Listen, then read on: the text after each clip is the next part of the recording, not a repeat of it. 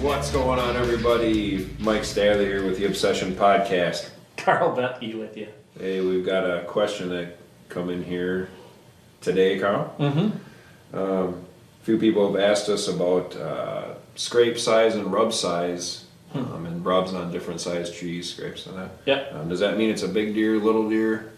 How can you tell? Huh. Well, I, I have my own opinions on that because I've got, I would, I would love to hear. Oh, would you? I would.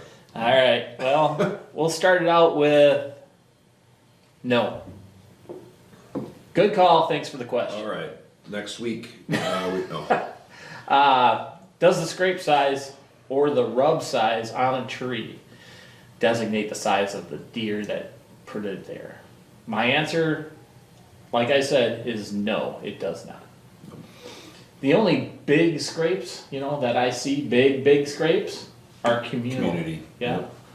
And that's more than one deer hitting it, and they're just coming in from different angles, Mm-hmm. and they're just gradually adding to it as they go and they will come in there, whether it be does and don't, don't ever fool yourself because I've seen does work work scrapes.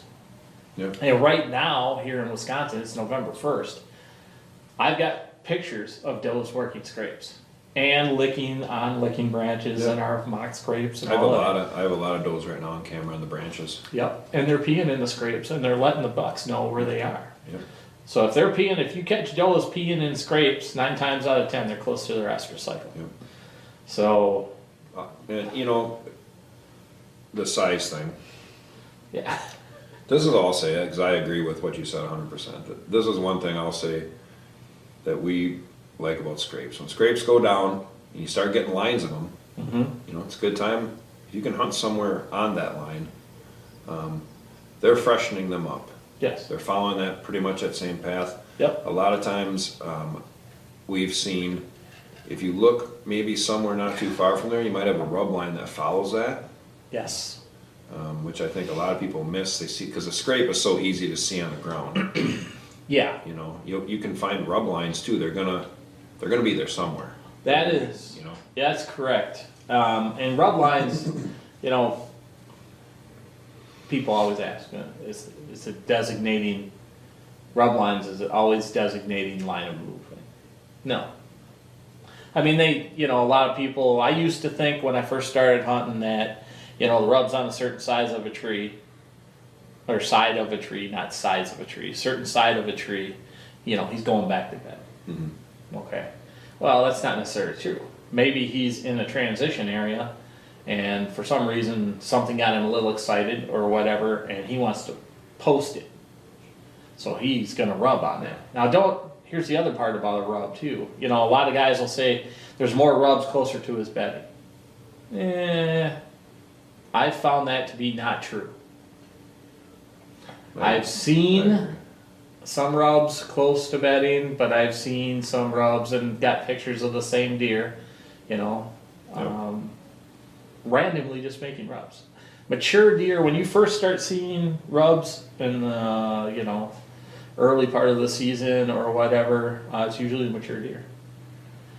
Um, or somebody who thinks he's down there. you know, Uh, and every deer, every buck in the woods thinks he's down at the beginning of the in season. the beginning of the year. yeah. For now, sure. now it's November yeah, first. they learn. Yeah, and the dominance part is really, really taking taking precedence. Uh, very seldom at this time of year do I see mature deer rubbing, unless they're ticked off, and then they're just tearing something up because they are PO'd. Yes. You know. Now, does a big deer always pick a big tree? No way. No. I've watched huge deer rub on willow, little willow wisps and whatever, and just tear. 'em. two inch diameter trees. Yeah. Branches and brush. Yep. I don't care. Nope. I don't care. I've watched little bucks Yeah. rub on huge trees. Oh, It's yeah. Not people think people are thinking that they're putting their head around that tree. Yeah. They're not normally putting their head around the tree. They're just side to side. They like to be able to get into the center of the tree, Yes. you know. So i- if you got a tree that's, you know, four feet around, I, I don't think that, you Yeah. know, the buck's rubbing that with the center of his No. head, you know. th- But and it could be something that gets hit every year. Yeah.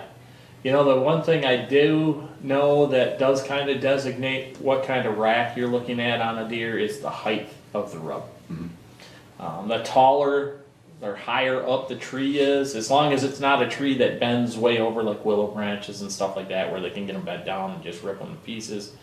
Um, you get a if you get a good two inch tree and it's rubbed 48 inches to 60 inches up, that's a big deer. Yeah, most likely. That's for sure. Because he's got time length. That's how he gets up that high. Yep. You know, and that's that's the one truth that I know about rubs is from watching deer and whatever. The ta- if they're taller and they're up in the air quite a ways, that's usually a bigger deer. Yeah, I will say this too, that I, in my opinion, is a false thing. Uh, people are always like, well, is there a print in the scrape? Just because there's a print in the scrape doesn't mean it's a buck's print, No, you know, and those have some big hoof prints that they will lay down, yeah, you know, which is a whole other talk, yeah, because you can define one from the other. that's true. Also, They do lay their prints down different. yes, It is true. So a big print in there, unless you know how to read it, doesn't necessarily mean it's a buck. Well, I mean, how many times have we actually filmed a mature doe, and I mean a big, Yeah. you know, a five, six year old doe, come in, get to that, get to that scrape, and she'll do her thing with her tongue and everything on the mock scrape or whatever else, and she'll go boonk with her Mm-hmm. front right hoof or left hoof, and then she'll walk around that and walk away. Yep. Any any person without a lot of experience or whatever would look at that and go, "That's a pretty good buck." Mm-hmm. Well, here it's a five, six year old doe. Yeah, it's a pretty good doe that you'll probably never kill. Well, yeah, that's highly likely Yeah, if also. she's marked. Yeah, yeah. But uh, and then the you know back to the the size of the scrape. I've watched mature deer make a scrape. You know, I ain't not kidding. You're like a foot and a half by a foot and a half. Just a couple paws Mm-hmm. on the Yeah, ground, Dun, walk dun, away. dun, dun. Yeah. That's good. I've watched them even walk up and not pee in a scrape. Oh, yeah. You know, seen that a lot.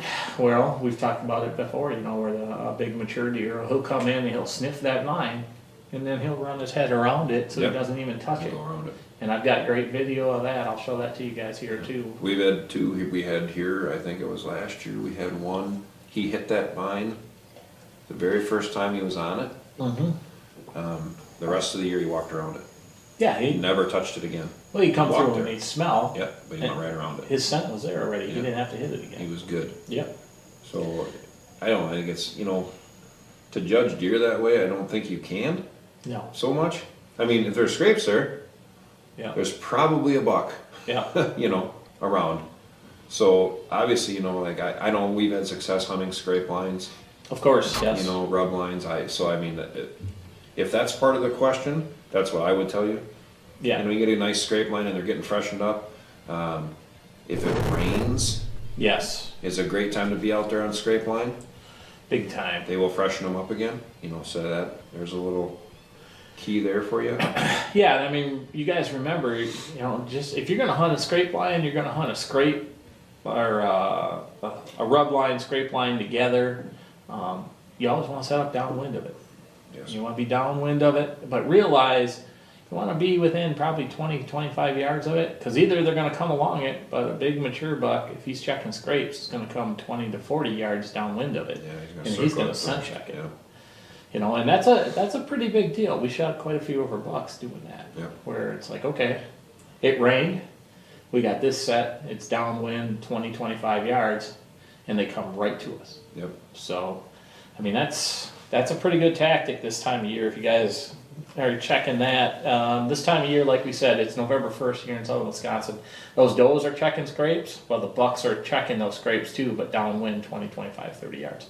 So remember that. You guys don't want to be sitting directly over the top of that scrape.